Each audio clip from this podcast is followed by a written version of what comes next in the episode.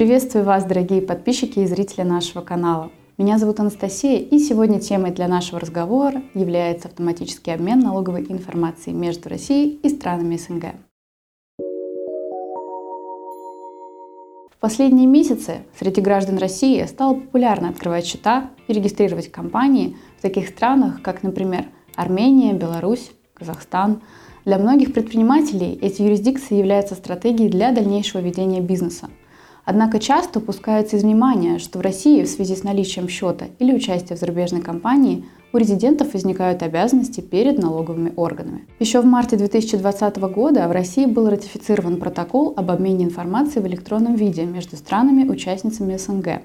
Целью является налоговое администрирование – Налоговые органы указанных стран получают информацию об открытых резидентами счетах автоматически, без дополнительных запросов. В случае неуведомления со стороны налогоплательщика об открытых зарубежных счетах или о движении денежных средств по этим счетам, налоговые органы самостоятельно получают необходимые данные – Далее владельцам зарубежных счетов и вкладов направляются требования о представлении уведомлений, а позже назначается штраф. Участников иностранных компаний и индивидуальных предпринимателей автоматический обмен также не обходит стороной.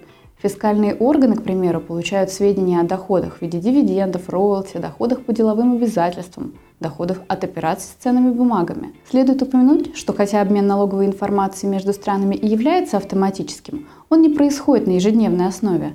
Собранные данные рассылаются странами-участницами протокола по окончании отчетного года в течение определенного периода. Многие полагают, что автоматический обмен информацией приведет к двойному налогообложению. Однако следует помнить, что существуют налоговые соглашения, предполагающие защиту налогоплательщиков от переплаты налога. Так что же дает в таком случае автообмен? У резидентов, вне зависимости от налоговых обязательств, существуют обязанности по декларированию иностранных счетов и вкладов, обязанности отчитываться о движении денежных средств по данным счетам, а также существует обязанность по подаче уведомления об участии в иностранной организации и о контролируемых иностранных компаниях. Автоматический обмен позволяет налоговым органам отслеживать корректность заполнения деклараций и находить расхождения в данных. Более подробную информацию по этой теме вы можете найти в других наших роликах на сайте, а также обратившись к нашим консультантам по телефону.